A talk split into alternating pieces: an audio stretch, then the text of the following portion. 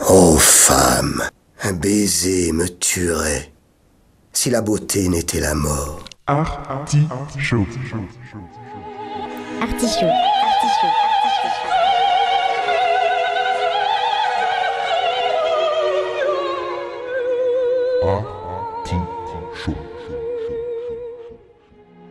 L'artichaut.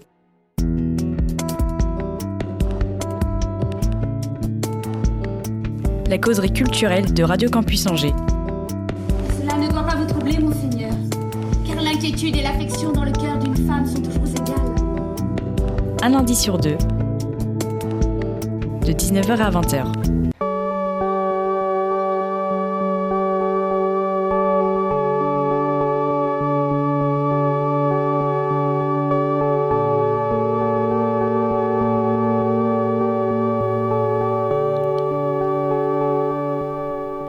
La culture ne sauve rien ni personne, elle ne justifie pas.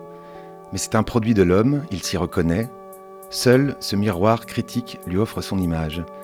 L'artichaut prend Jean-Paul Sartre au mot et se fait le miroir de toutes les cultures et de celles et ceux qui la font vivre. Au menu de ce 125e épisode, comme le temps passe, une causerie avec Séverine Clavel. Vous êtes grande musique dans l'artichaut. À la veille du commencement du nouvel ère pour l'Orchestre national des Pays de la Loire, nous recevons son adjointe au délégué à la communication et au marketing.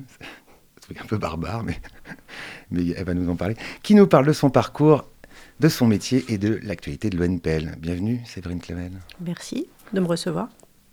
C'est la première fois, je crois. Oui, c'est oui, très étonnant. Enfin, il y a- y a Étonnant, des- je sais pas, mais Non, en tout mais- cas, c'est la première fois, oui. Il y a des gens qui m'ont échappé comme ça, je, je- je ne sais pas pourquoi. Voilà. Euh, question rituelle, tu, tu vas, tu vas euh, parler de toi pour commencer. Où es-tu née, Séverine? Moi, je suis née à, à Angers, c'est très banal. Hein. C'est très bien, mais ouais, bon, mais nous on fait dans le local. Nous. Eh ben oui, là, c'est du pur, euh, pur local. Euh, bon, j'ai bougé un petit peu quand même. hein. J'ai pas, j'ai pas passé toute ma vie à Angers parce que je suis plus toute jeune, mais euh, je suis née à Angers. Et question rituelle, autre question rituelle, c'est à quel moment dans ta vie, dans ta prime jeunesse, tu rencontres la culture sous quelque forme que, que ce soit Ça peut être une musique, ça peut être un, je crois un des- livre ou. euh, dès les débuts, je crois. Enfin, je, je, j'ai pas, je peux pas le dater. C'est euh, euh, les livres euh, très très tôt. J'ai toujours été une grande lectrice, je le suis toujours. J'adore lire. La musique, la musique avec le, le boléro de Ravel le dimanche après-midi. Euh, voilà. Euh, alors, pas, pas une grande culture de musique classique chez moi, mais, euh, mais de la musique tout le temps, régulièrement. Et puis, euh, et puis le cinéma, le, le- le théâtre, beaucoup. J'allais beaucoup au théâtre avec mes parents. Donc, euh, donc, donc voilà. Et puis ça m'a conduit, bon, ça j'en parlerai peut-être un petit peu plus tard, mais Oui. vers des études de lettres. Parce que, parce que j'a- j'a- j'adore le, le, enfin, j'adore le théâtre, j'adore lire, j'adore le texte en fait. J'aime beaucoup les mots. Et est-ce qu'il y a quand même un souvenir d'un vrai choc euh, culturel, d'un- d'une grande émotion en découvrant euh, un artiste ou une œuvre? Euh, J'ai eu une grande émotion en découvrant une pièce de théâtre parce que j'étais assez jeune quand je suis allée la voir. Euh, C'était une pièce de théâtre pardon, qui s'appelait euh, 12 hommes en colère avec Michel Leb. Et je crois que j'ai vu cette pièce, j'avais, je sais pas, peut-être 10 ans, 11 ans. Et, euh, et cette pièce m'avait marqué. Le jeu de Michel Leb à l'époque m'avait marqué. Enfin, je trouvais qu'il y avait beaucoup de présence sur scène. Et puis déjà, alors, est-ce que j'avais tout compris à l'époque? Je ne sais pas, mais en tout cas, j'avais senti quelque chose dans ce, dans ce texte. Il y avait. euh, et, et cette pièce, je l'ai jamais revue. Et j'aimerais beaucoup la revoir, alors sans doute avec d'autres acteurs, avec une mise en scène différente, mais, euh, mais et bizarrement, je l'ai peu relue aussi, mais je, ça fait partie des, des- des choses que j'ai vues, enfin au théâtre du moins, qui m'ont vraiment marqué euh, assez jeune. On peut rappeler aussi le film qui est euh, magnifique. Tout à fait, oui. Ouais.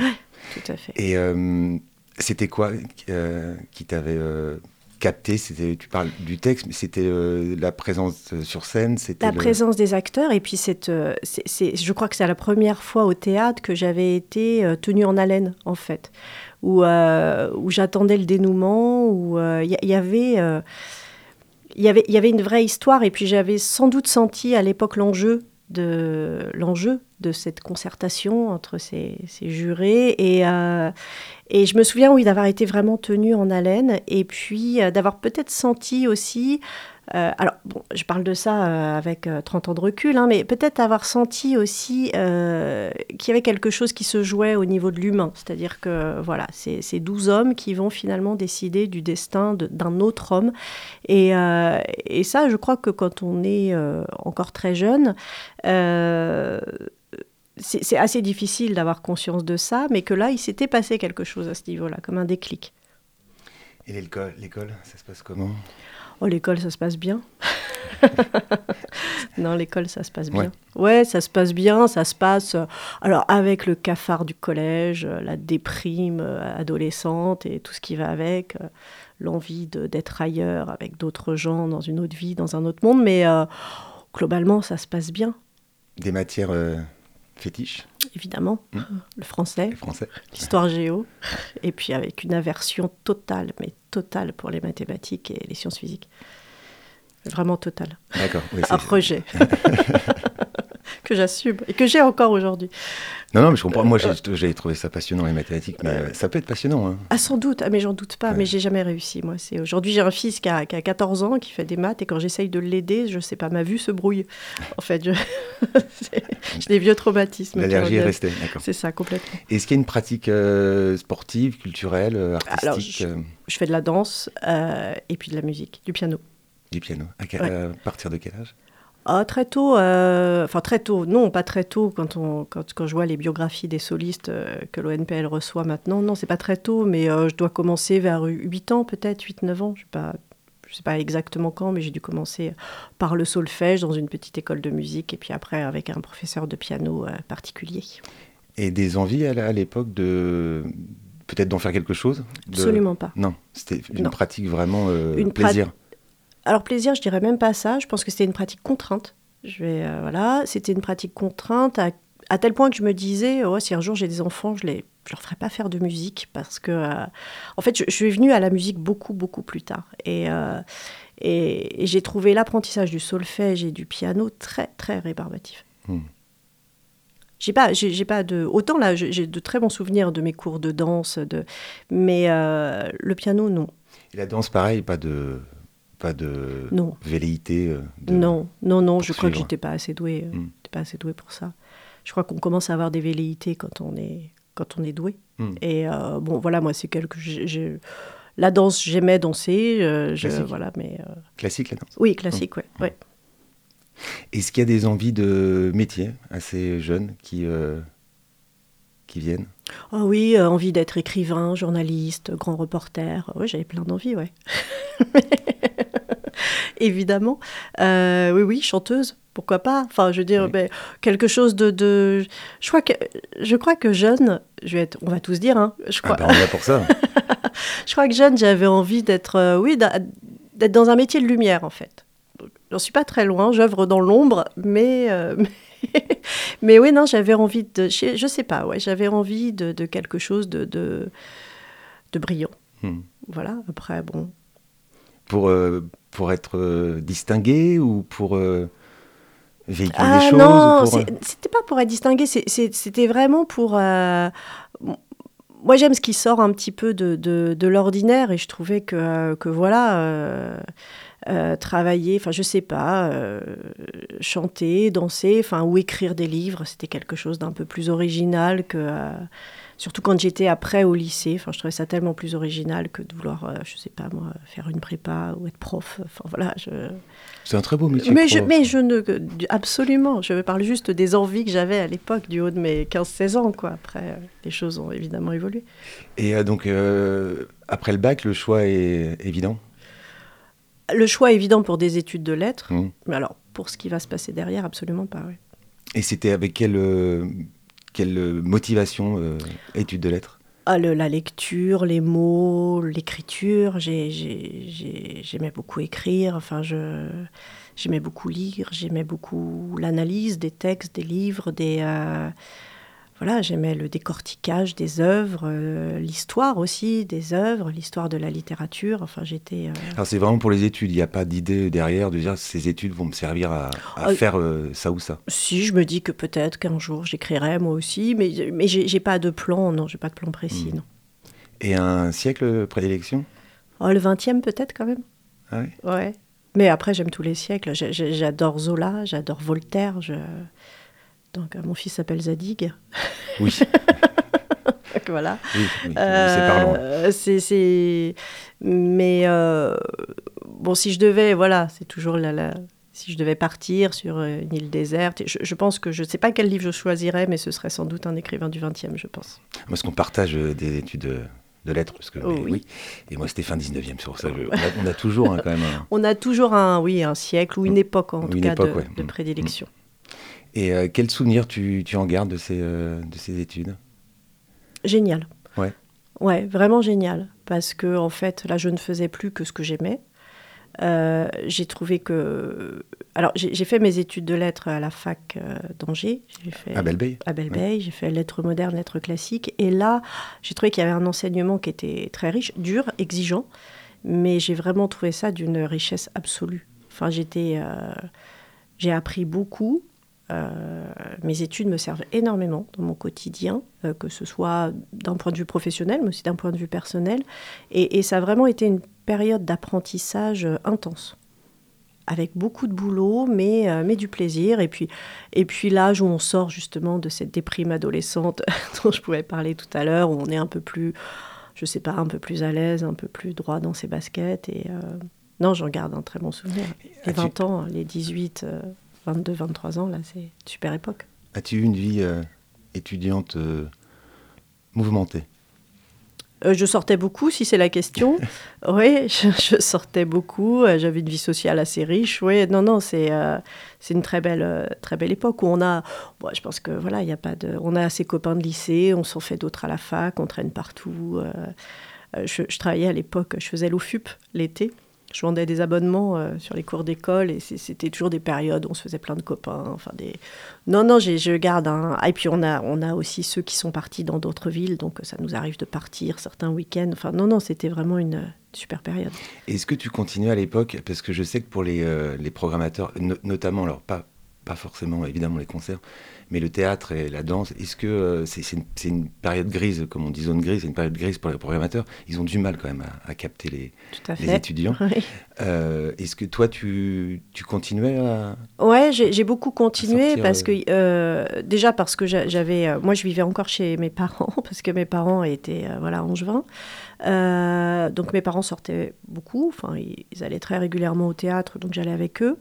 Euh, ils allaient au festival d'Anjou, donc en général ils prenaient des places également. Et puis euh, et puis il y avait des tarifs déjà à l'époque. Alors c'était moins le cas qu'aujourd'hui, mais il y avait des tarifs qui étaient quand même hyper attractifs pour les étudiants. Donc, euh, donc moi, je continuais. Et puis, je, si tu as fait des études de lettres comme moi, on, en a, on a quand même cette obligation-là, je crois. Enfin, soit on se l'impose, soit je sais pas, mais, mais faire des études de lettres sans aller régulièrement voir vivre les textes sur scène, enfin, en ce qui concerne le théâtre, je, je, je sais pas. Moi, c'était euh, c'était évident. Donc, euh, alors après, il y a des choses. euh, voilà, j'écoutais pas de concerts de musique classique à l'époque, par exemple. J'étais très focus sur le, sur le théâtre et sur le cinéma. J'allais beaucoup au cinéma. Et tu, tu vas jusqu'où alors avec, avec la fac de lettres? Jusqu'à quel diplôme? Je vais jusqu'en maîtrise. Euh, je fais une licence de lettres classiques, une licence de lettres modernes et je fais, euh, je, je- je fais une maîtrise d'histoire, de, d'histoire, de lettres, D'accord. de lettres modernes. Et, là, et après? Et après, alors après, là, c'est la grande question. Parce que là, c'est qu'est-ce que je fais? Qu'est-ce que je deviens? Qu'est-ce qu'on va faire de toi? Je suis, en, je suis en maîtrise. Euh, j'ai pas forcément envie d'être prof. Non pas que ça m'intéresse pas, mais, euh, mais je sais pas. Le CAPES, c'est quelque chose qui me semble complètement insurmontable.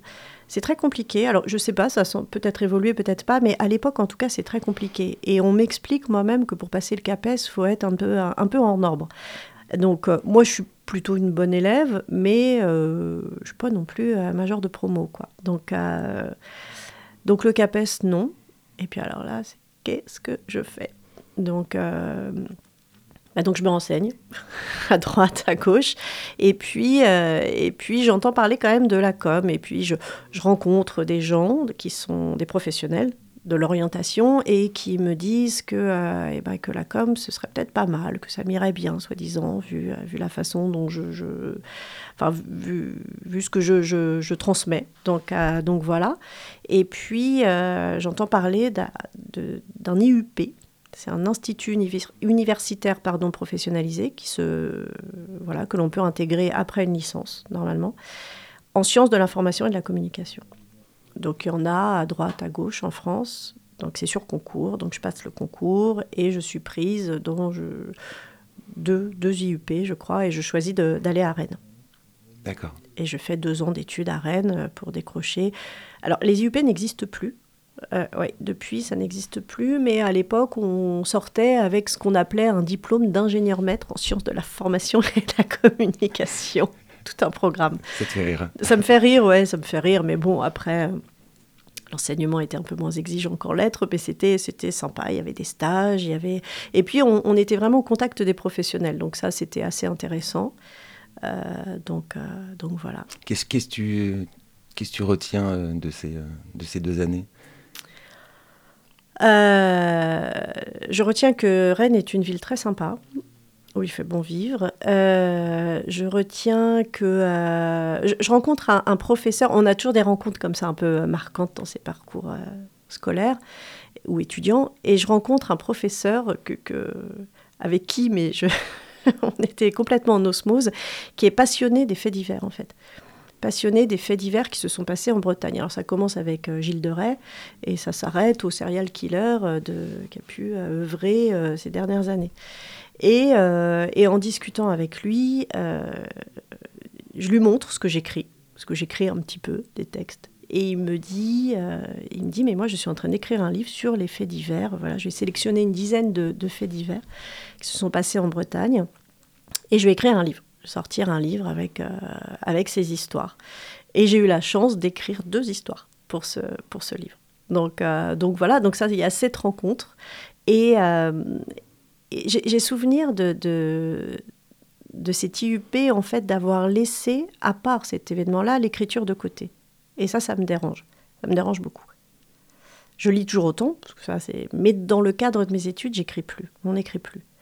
Et euh, donc voilà, c'est un mélange de. euh, pff, en même temps, est-ce que je suis bien finalement Est-ce que l'écriture va pas me manquer? Hmm. L'écriture, je vais la retrouver après. Donc ça, Mais chouette. tu, tu, euh, tu as pu avoir des outils quand même qui te servent euh, aujourd'hui dans cette. euh, Ah, bien sûr, Mm. bien sûr. euh, alors déjà, j'ai eu la chance, de, grâce à cette de, de- d'intégrer la rédaction d'Ouest France pendant quatre mois. Et ça, ça m'a vraiment... j'ai trouvé ça génial. Non, mais j'ai trouvé ça génial. C'était un job d'étudiant en plus. C'était donc ça, j'ai vraiment trouvé ça. Enfin, c'était un stage mais rémunéré. Et oui. Et oui. Et il y a des stages rémunérés.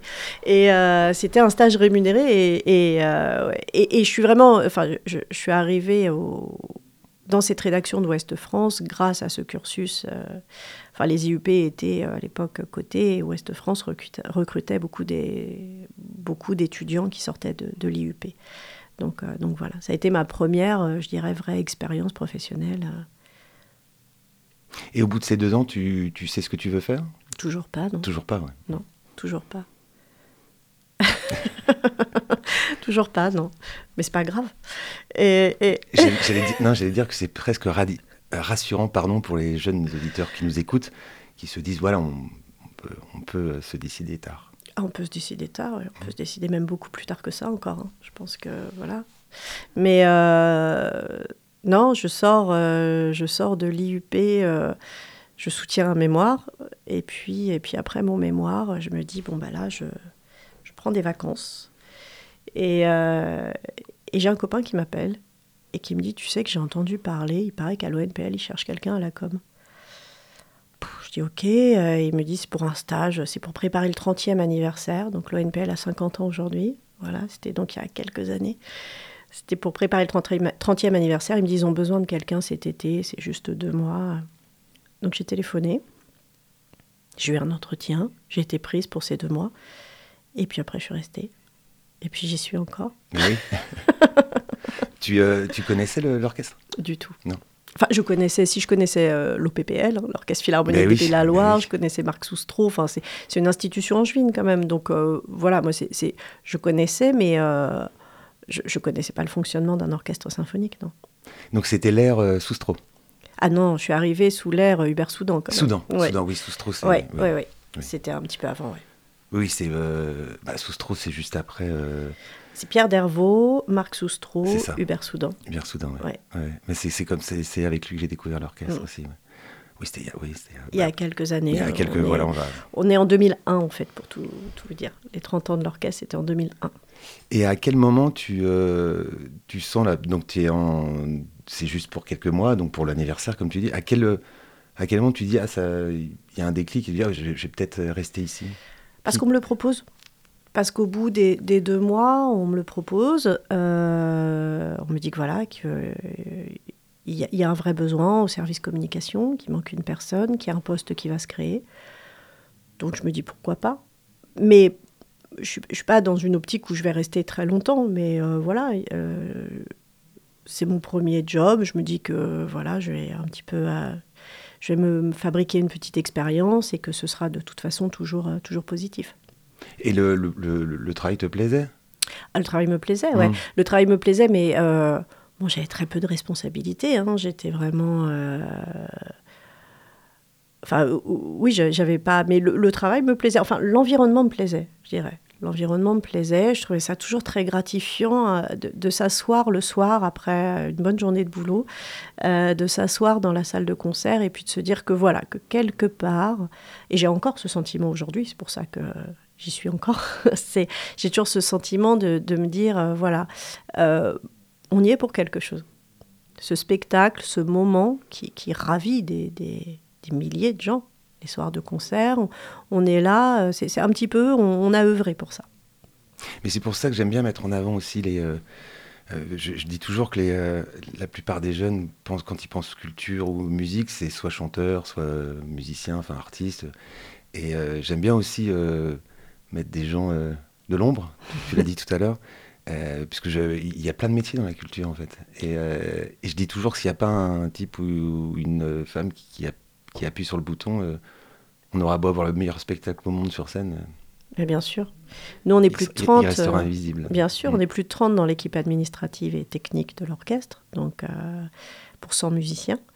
Donc on a, il y a des régisseurs, il y a un service comptable, y a un service du personnel. Enfin, il faut voilà pour que pour que l'orchestre fonctionne. Alors un orchestre ne peut évidemment pas fonctionner sans musiciens, mais sans toute cette équipe derrière, ça fonctionne pas non plus. Et c'était. euh, j'allais te demander une journée type, mais je suppose qu'en qu'en toutes ces années, le, le métier a évolué. Au, au tout début, c'était. euh, ça consistait en quoi ton. euh, Alors au tout début, c'était très. Quand tu me parles de journée type, ça me fait vraiment sourire parce que je pense qu'aujourd'hui, quand j'arrive le matin, je me dis tiens, je sais ce que j'ai à faire. Et puis le soir, j'ai absolument pas fait ce que j'avais à faire. J'ai été sollicitée toute la journée et euh, voilà, on gère des urgences, des. euh, bon, je, crois que c'est le monde du travail hein, qui a évolué dans ce sens-là, mais dans, la dans la communication et dans le culturel, et puis en plus avec la période qu'on vient de traverser, euh, c'est vraiment... en, fait, il me faut vraiment aujourd'hui des, des plannings à trous, quoi. Il faut vraiment que j'ai beaucoup de trous dans ma journée parce qu'il y a toujours des choses qui viennent se greffer. Donc la journée type, j'ai envie de dire qu'il n'y en a pas. Euh, après, quand je suis arrivée, euh, moi j'étais vraiment là pour organiser le 30e anniversaire, les festivités autour du 30e anniversaire. Donc dans les premiers mois, euh, j'avais mis en place une expo avec des vieilles affiches, une affiche par an. Donc il y avait 30, euh, 30 affiches qui avaient été encadrées, qui étaient emblématiques de l'orchestre et qu'on avait exposées dans le centre de congrès et à la Cité de Nantes pendant toute la durée des festivités du 30e. Euh, il y avait un concert un petit peu particulier qui se préparait. Il avait, y avait des, ça peut être aussi des cocktails. Je crois qu'il y avait des cocktails à organiser. Des, enfin voilà, c'était, euh, c'était de l'événementiel euh, pur. Et puis après, quand j'ai été recrutée, euh, j'ai été recrutée pour être assistante de la, de la déléguée à la communication. Donc euh, là, j'ai commencé à participer un peu plus aux relectures de brochures, à l'élaboration des programmes, euh, à l'élaboration de tout ce qui peut être documents de communication, des affiches, des, tracts qu'on faisait. Donc à l'époque, on ne fonctionnait pas du tout avec les réseaux, par exemple. On faisait beaucoup de, print, c'est-à-dire d'impression papier. Et puis, et puis le site internet qui était, euh, qui était tout jeune à l'époque ou qui n'existait même pas. Je crois qu'il a été créé quand je suis arrivée. Donc, euh, donc voilà, après, c'est un métier, euh, en tout cas, la, communication au sein comme ça d'un orchestre, c'est un, un, métier très touche à tout. Et, euh, et on s'occupe d'énormément de choses, en fait, parce qu'on se rend compte qu'il y a énormément de choses qui passent par la communication. Donc ça arrive chez nous, quoi, sur notre bureau. Mmh.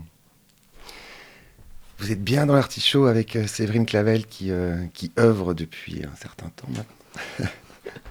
Quelques années. Quelques années à l'ONPL. Et puis je vais te, je vais te laisser présenter le, alors l'extrait évidemment parce que c'est, on parle classique donc on a, on n'a on a pas non plus, on n'a pas trois heures, mais euh, un extrait d'une partition que tu as, tu choisie. Je te laisse euh, en parler et puis. Ouais.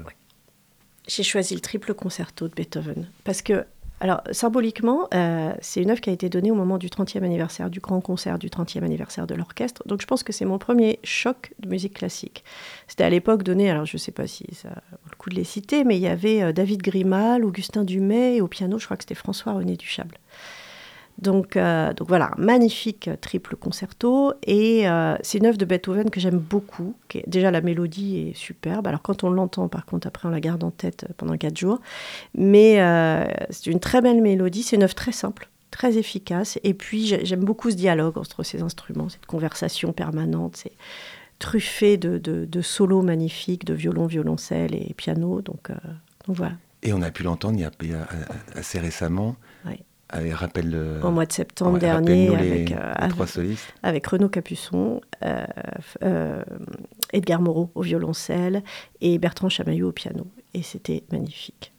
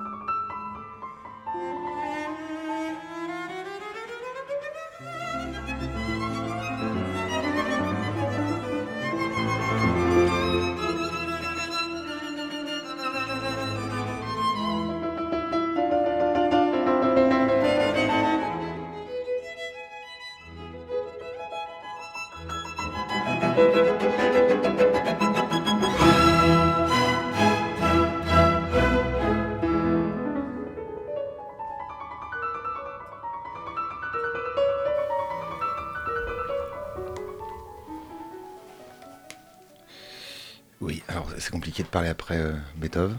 Donc c'était l'ouverture du triple concerto de Beethoven. Et vous êtes bien dans l'artichaut. Notre invité travaille euh, au service communication de l'Orchestre national des Pays de la Loire. Elle s'appelle Séverine Clavel. On en était à ton métier euh, et à son peut-être son évolution. Je suppose évidemment que l'arrivée des réseaux a, modifié un peu ton travail, mais j'avais une sans et sans être euh, polémique du tout, mais est-ce que le, les, les changements de direction artistique et euh, récemment là le changement aussi de alors je- son titre exact à, à qui a remplacé Michel Hérol, pardon. Ah, Guillaume Lamas, il est directeur général. Directeur général, ouais, oui, Ouais. parce que y a, Ouais. ça a changé, je crois. Euh, alors avant, nous avions un administrateur. euh, voilà, donc l'administrateur, on avait un administrateur et un directeur musical. Le directeur musical était vraiment chargé de l'artistique et puis euh, l'administrateur gérait plutôt la partie euh, administrative, l'organisation euh, des choses. Aujourd'hui, on a un directeur général donc qui, qui à la fois s'occupe de l'artistique et de la partie administrative et il travaille en collaboration avec un directeur musical. Voilà, ils sont, ils sont disons, disons que les saisons sont créées maintenant vraiment à, double voix. On salue Michel Hérol qui est resté Très longtemps. très, très longtemps. Enfin, très longtemps, enfin, qui est resté longtemps. Oui, Oui, et ben on le salue avec plaisir. Et voilà, nous écoute, il nous entend. et c'est- euh, Guillaume Lamas qui lui a euh, succédé. Donc oui, ma question était est-ce que ça, est-ce que ça influe sur ton, toi, ton, ton métier de d'avoir ces euh, des différents directeurs artistiques, musicaux ou directeurs Euh, oui, évidemment, parce que quand un directeur musical arrive, il arrive toujours avec une, une patte, entre guillemets, avec euh, des envies, avec un projet. Euh, ça va au-delà des envies, c'est un vrai projet. Donc, euh, donc nous, on se met euh, à son service et au service de ce projet-là. Euh, c'est le cas aussi avec euh, Guillaume Lamas, qui est arrivé en décembre 2020. euh, voilà, il est arrivé avec un projet pour l'orchestre. Donc, euh, donc, donc voilà. On...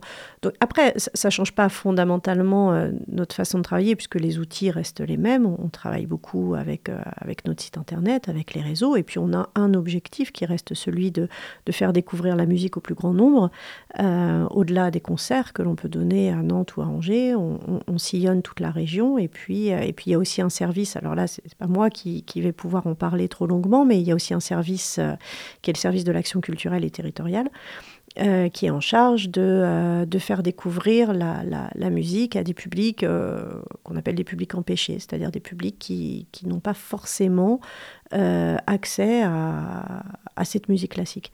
Donc, donc voilà, donc nous, quoi qu'il arrive, nos, nos missions restent les mêmes. Après, euh, les projets diffèrent, la façon de les mettre en place euh, diffère aussi. Donc on, selon, selon les directeurs musicaux ou, ou selon le, le- le directeur général, c'est vrai qu'on on est en adhésion avec, euh, avec des projets qui peuvent être parfois un petit peu différents. ouais. Comment tu l'as tu l'as vu évoluer toi l'orchestre depuis Ah, moi, je l'ai vu évoluer superbement. Vraiment, entre l'orchestre que j'ai pu euh, découvrir, qui était déjà un très très bon orchestre, hein, avec déjà beaucoup d'abonnés, euh, je l'ai vu s'ouvrir, je l'ai vu euh, progresser musicalement d'une façon vertigineuse. Quand je dis je l'ai vu s'ouvrir, c'est il y a eu des tournées, il y a eu des concerts magnifiques euh, que tu as vécu à la Philharmonie de Paris, à la Philharmonie de l'Elbe en Allemagne. Enfin, euh, donc, euh, Ah oui, donc- ouais, voilà. celui-là, celui-là, je, sou- bah, je me souviens de- évidemment de la Philharmonie de Paris. Après, le problème de la Philharmonie de Paris, c'est quand on, on voit l'Elbe Philharmonie. euh, Ouais, mm, c'est une autre salle. Ouais. c'est euh, Ouais, est Une magnifique. salle extraordinaire. Et puis, grâce à l'orchestre, j'ai pu aussi aller un jour en Chine. En Chine, oui. Donc, je, oui. Mais euh, non, non, l'orchestre a vraiment, a vraiment évolué. euh, donc là, on, on- Pascal Roffet, qui a été directeur musical pendant plusieurs années, euh, s'en va au mois de juin. Mais je crois que Pascal a vraiment fait progresser l'orchestre. enfin, d'une façon, il on s'est ouvert à, à un répertoire qu'on jouait peu, finalement. Et, euh, et puis, on a eu d'autres directeurs musicaux. Il y a eu Isaac Garbiewski qui, avait fait un cycle Malheur, un cycle Beethoven avec tous les concertos pour piano de Beethoven. Enfin, euh, Cha- chaque, quand je dis que chaque directeur musical arrive avec sa patte, c'est- vraiment ça. Isaac Garbiewski a créé le chœur de l'orchestre. Enfin, Aujourd'hui, on a un chœur. Donc, on donne des œuvres chorales qui sont magnifiques. On a le, le Requiem de Berlioz qui va être donné à la fin de l'année, là, au mois de juin. Euh, ça va être quelque chose d'extraordinaire. Il y aura plus de 200 choristes sur scène. C'est quand même pas. Enfin, je trouve, hein, c'est euh, euh, pour en avoir parlé avec quelques solistes euh, invités, c'est pas faire insulte du tout aux, aux- aux directeurs artistiques. euh, c'est eux aussi qui ont façonné l'histoire de, Ah bah, de l'ONPL. Ah, complètement. J'ai- j'avais le, j'avais le, j'ai le souvenir que Hubert Soudan le faisait beaucoup travailler. C'était, euh, Ouais. il avait. Euh, très exigeant. je pense Ouais. qu'il avait fait passer un cap aussi Mm, au niveau professionnel. au- Et puis c'est sous Hubert Soudan que l'orchestre est devenu national. Avant, nous étions un orchestre philharmonique. Là, nous sommes devenus national. Donc, euh, il y a chaque, chaque chef d'orchestre. En fait, le- le- la force aujourd'hui de, de l'orchestre, c'est ses 50 ans, en fait. C'est ces 50 années. Alors, j'espère que les 50 prochaines vont être aussi euh, bénéfiques. Et aussi, mais, mais en fait, chaque directeur musical a apporté sa touche. Et, et chaque directeur musical a vraiment fait progresser l'orchestre. Mais j'ai quand même euh, des témoignages donc de, de ces solistes et puis aussi de certains instrumentistes que euh, aujourd'hui, grâce, il faut le dire, hein, Pascal Roffet, l'orchestre a une très bonne réputation quand même.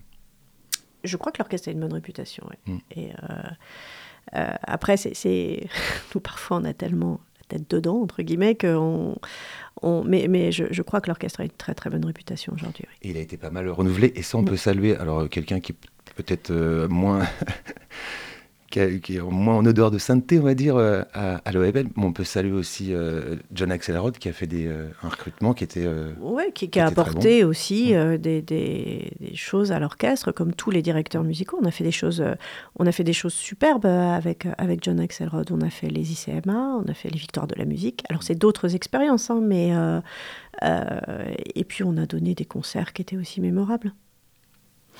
Je vais poser la question qui tue, mais, euh, mais je, vais- je vais quand même. Est-ce que tu, tu pourrais nous donner deux, trois souvenirs vraiment euh, mémorables euh, depuis que tu es. Alors, moi, il y a eu la Philharmonie de l'Elbe, ça, je, voilà, c'est le, le top one.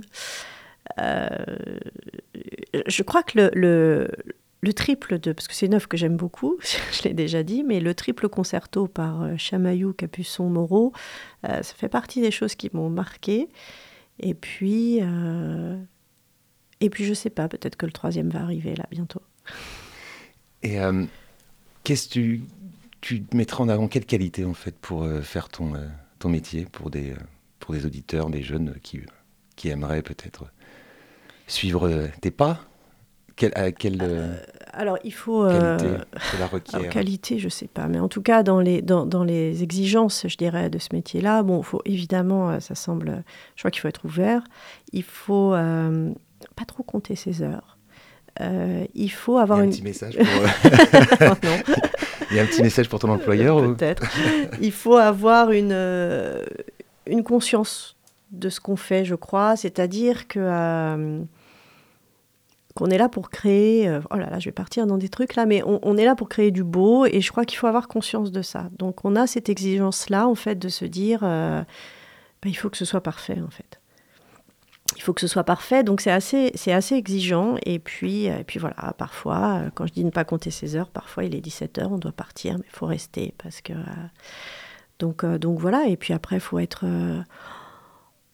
Euh, faut être très ouvert parce qu'en fait, mon métier, c'est plein, plein de choses à la fois. Enfin, c'est vraiment. euh, moi, je suis sollicitée sur plein de, plein de sujets, plein de dossiers. Ça peut être euh, pour faire de la vidéo. Alors, c'est pas moi qui l'a fait, bien sûr, mais euh, il n'empêche que quand on doit réaliser une captation d'un concert, il faut quand même être un peu au courant de ce qu'on fait. Enfin, il faut.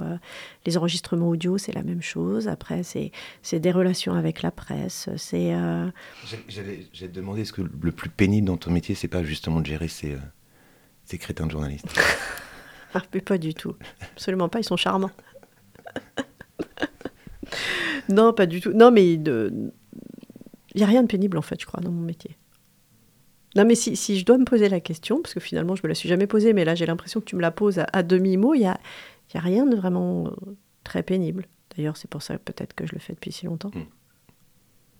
On peut euh, quand même dire quelques mots de l'actualité de, de l'ONPL. Donc tu l'as, tu l'as rappelé tout à l'heure, c'est les, euh, les 50 ans Oui, cette année. cette année, euh, avec euh, cette, cette clôture quand même euh, assez grandiose. à Fontevraud. On va faire tout un week-end à Fontevraud, un week-end d'été. Euh, donc c'est au mois de juin, c'est les 4 et 5 juin, euh, avec des concerts, des déambulations dans les- le parc et de l'abbaye, avec des musiciens qui vont jouer toute la journée. Un grand concert qui va être dirigé par Ton Koopman avec le chœur de l'orchestre, euh, avec une œuvre, Les Saisons, euh, une œuvre magnifique, une œuvre chorale. Enfin voilà, c'est un week-end de fête. Très bien. Et euh, on prépare l'avenir aussi à, à, l'ONPL. Là, nous sommes le 2 mai. Et donc, le 4 mai, On lance Ah. notre saison. voilà, Notre à Angers, euh, vous, Mm. vous présentez euh, votre saison. Alors, aux journalistes, euh, Le midi, voilà, ça c'est pour moi. Et le soir, le pu- au public le soir. Et avec quand même un, un changement notable, évidemment. C'est alors, il est resté 6 ans, non, Pascal? Pascal est resté six ans, ouais. 6 ans. Et là, on a un nouveau directeur musical qui arrive, qui s'appelle Sacha Gutzel, qui est un Viennois. Tu, tu peux ouais, nous dire quelques mots de ce. Alors, Sacha. Gutzel est viennois. C'est un chef qui est, euh, qui, est, qui est- qui est très ouvert, qui est très. euh, voilà, qui a multiples facettes, lui aussi. Donc, euh, qui va nous apporter sans doute des tas de choses. Donc, voilà, qui, aime Schoenberg, par exemple, entre autres, hein, bien sûr. Mais voilà, je pense qu'il aime la musique du XXe siècle, mais aussi les grands classiques. donc, le répertoire sera sans doute large, assez large. On, on l'a déjà vu avec l'orchestre. Il est venu, oui, Sacha. Moi, J'ai souvenir de. Alors, me demande pas ce qu'il a dirigé, parce que Voilà, je ne pourrais plus te le dire, mais il est venu il n'y a, il y a pas si longtemps. Euh, il, est- il était venu il y a quelques années, et puis euh, il est revenu là dernièrement, et c'est à cette occasion-là que les musiciens ont eu l'occasion de, bah, de, faire ce choix, parce que quand on choisit un directeur musical, l'année qui précède, on- il y a toujours euh, les directeurs musicaux, enfin les chefs d'orchestre, pardon, qui viennent diriger l'orchestre, sont toujours des, candidats potentiels. Donc il faisait partie des candidats potentiels, et c'est vrai qu'il avait retenu vraiment la- l'attention des musiciens. Est-ce que tu pourrais. euh, moi, j'ai euh, j'ai récupéré là, le, le livret pour la, saison. Est-ce que tu pourrais quand même brosser en les grandes orientations de cette nouvelle saison? Alors, il y a, il y a, euh, beaucoup d'œuvres, les grandes œuvres du répertoire. On va avoir du Brahms, du Mozart. Brahms, a- il est bien présent, Brahms. tout à Ouais. fait. Mozart, on a du Dvorak, on a un concerto de, de Rachmaninoff pour piano. Donc, il y a du piano, du violon, euh, du violoncelle avec Marc Coppet. Enfin, il y a... il y a- c'est une- au niveau du répertoire, c'est très vaste, très large. On a, alors ce qui est particularité cette saison, parce qu'on n'en a jamais eu autant, on donne trois ciné-concerts. Donc le ciné-concert, c'est un film qui est diffusé avec les musiciens qui jouent la musique en direct. Donc c'est un spectacle extraordinaire, vraiment à découvrir. Et euh, parmi ces trois ciné-concerts, on aura trois films de Buster Keaton qui est un peu euh, le Charlie Chaplin, peut-être un petit peu moins connu. Mais euh, c'est très drôle, c'est bourré d'humour, enfin, donc c'est des films en noir et blanc. hein. Et puis, donc là où on n'a que de la musique, on aura E.T., que je présente pas, extraterrestre de Spielberg, et puis, euh, et puis Amadeus, qui sera donné au moment du Nouvel An. Le Amadeus de Milos Forman avec la musique de, de Mozart, pour le De coup. Mozart. Ouais. Eh oui. Et puis, des, puis des concerts. euh, alors, on a, parce qu'on est sur Radio Campus quand même, il faut que j'en parle, on a des concerts étudiants à 2 euros, qui sont vraiment réservés uniquement aux étudiants. 2 euros. Voilà. franchement. 2 euros la place, et en plus avec un programme extraordinaire cette année, puisque ce sera la, la neuvième de, de Dvorak, qui est la symphonie du Nouveau Monde, qui est un tube de la musique classique. Donc je pense que quand on l'entend, on se dit toujours Ah, ça, j'ai déjà entendu ça quelque part. Bah, déjà chez Gainsbourg. Déjà, Déjà. entre autres. Dans pas mal de pubs aussi. Et puis, euh, ce sera dirigé par Sacha Gutzel. Donc, c'est l'occasion aussi de découvrir un autre directeur musical. Et c'est 2 euros la place. Et puis on, on va, on va insister. Moi, ça fait, euh, bah, ça fait, ça fait, voilà, voilà, plus de 20 ans que je suis aussi le, le NPL, et euh, j'insiste sur le fait que c'est un vrai spectacle, c'est-à-dire que la, la musique se, se voit aussi.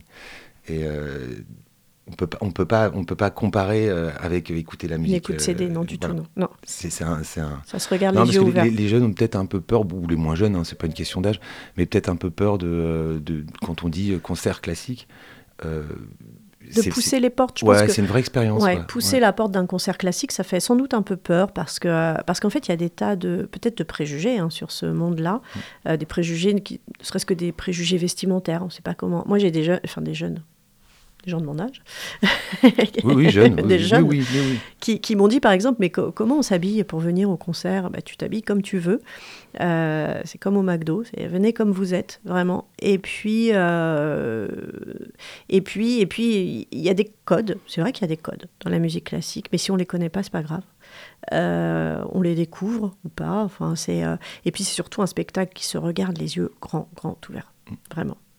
Oui, parce que c'est palpable. hein. Mm. Euh, Et moi, alors j'ai pas, j'ai pas du tout de, de connaissances en musique euh, théorique. Je solfège, donc je peux. J'ai- évidemment encore euh, euh, du mal à, à- à me dire que l'orchestre le joue bien ou pas.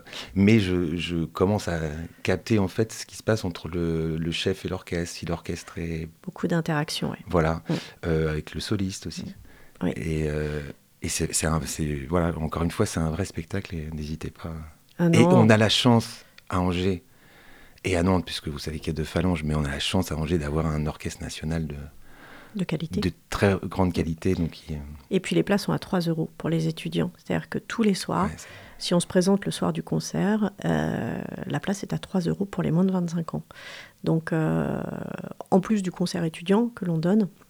Donc ça, c'est une vraie chance, parce que quand on n'est plus étudiant, euh, voilà, c'est, c'est- je crois qu'il faut en profiter aussi. C'est une période où finalement, il faut... Mais il y a... y a, euh, après, euh, on voit des étudiants beaucoup hein, dans nos salles. On en a beaucoup qui viennent nous acheter des places à 3 euros et tout. Donc je pense qu'il y a... Les étudiants sont sensibles à la musique classique. Ce serait bien qu'ils le soient plus. hein. On est prêt à les accueillir, il n'y a pas de souci, mais ils sont déjà, ils sont déjà présents. Vous retrouvez euh, toutes ces infos sur, sur le site de l'ONPL. hein, c'est, euh, www.onpl.fr. Voilà. Euh, on va passer. euh, on va déjà. euh, on remercie Céline Cavel, mais ce n'est pas fini, puisqu'il y a le traditionnel coup de cœur, et on va commencer par le précieux Étienne qui assurait encore une fois la technique de l'artichaut. Oui, bonsoir. Alors, moi, mon coup de cœur, bah, c'est un bouquin que j'ai commencé à feuilleter, enfin à lire, hier, euh, de Jane Goodall, la naturaliste, primatologue, qui a écrit un bouquin l'année dernière qui s'appelle Le livre de l'espoir pour un nouveau contrat social euh, entre les humains et les écosystèmes, la nature. Et c'est sorti chez Flammarion l'année dernière. C'est passionnant. Vraiment, elle a un œil euh, humaniste et, avisé sur, voilà, sur notre homo sapiensité ou non, parce que voilà, c'est le sapiens, c'est la sagesse normalement. Et voilà, que nous attend la suite? En tout cas, elle, propose, euh, elle garde espoir et c'est euh, très beau, c'est euh, assez fouillé sci- scientifiquement parlant et puis euh, beaucoup basé sur euh, sur sa vie aussi, quoi, qui est absolument fascinante. Parfait, merci Étienne. Notre invité, le choix de notre invité, Séverine Clavel. Alors, un coup de cœur, c'est un, un livre, c'est ça? C'est ce, qu'on veut. Ah c'est ce qu'on veut. une musique, Euh, un livre.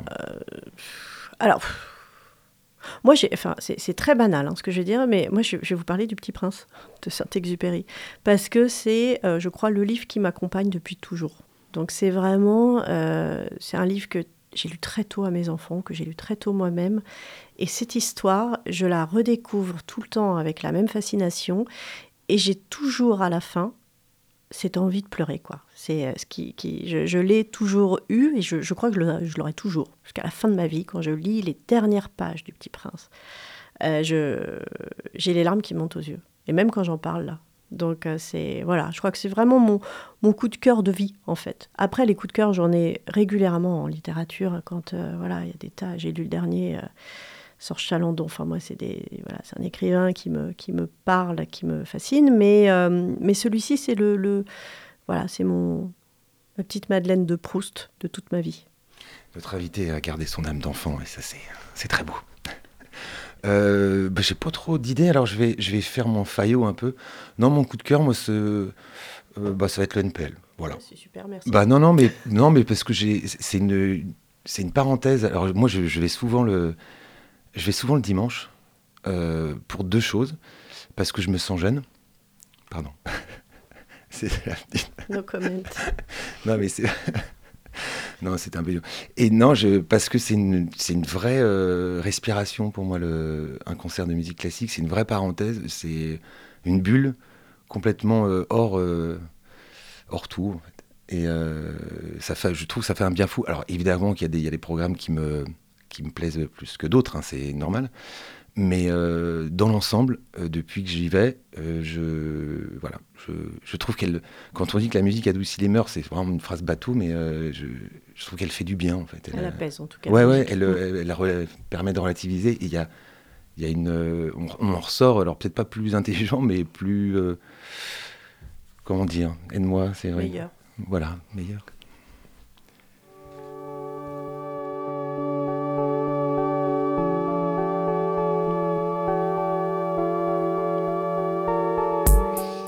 Fin de l'artichaut, saison 9, épisode 125. Un grand merci à Séverine Clavel, notre invitée. Un merci au précieux Étienne à la technique, le Facebook, le podcast qui arrive très vite et la rediffusion, c'est mercredi à 14h, donc sur le 103 FM.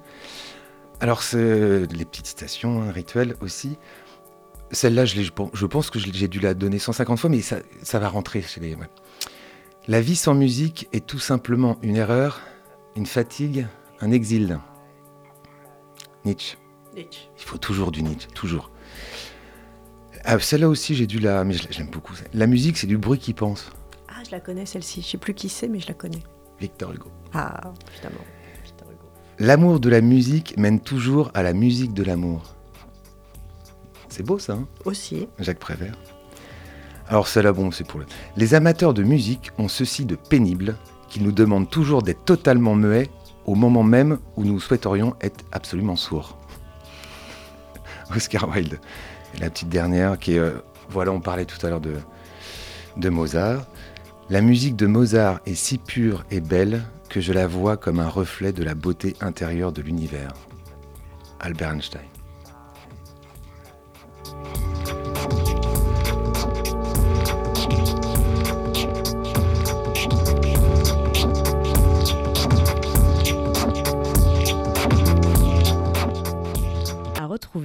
Sur le www.radiocampusangers.com. Prochaine représentation dans 15 jours.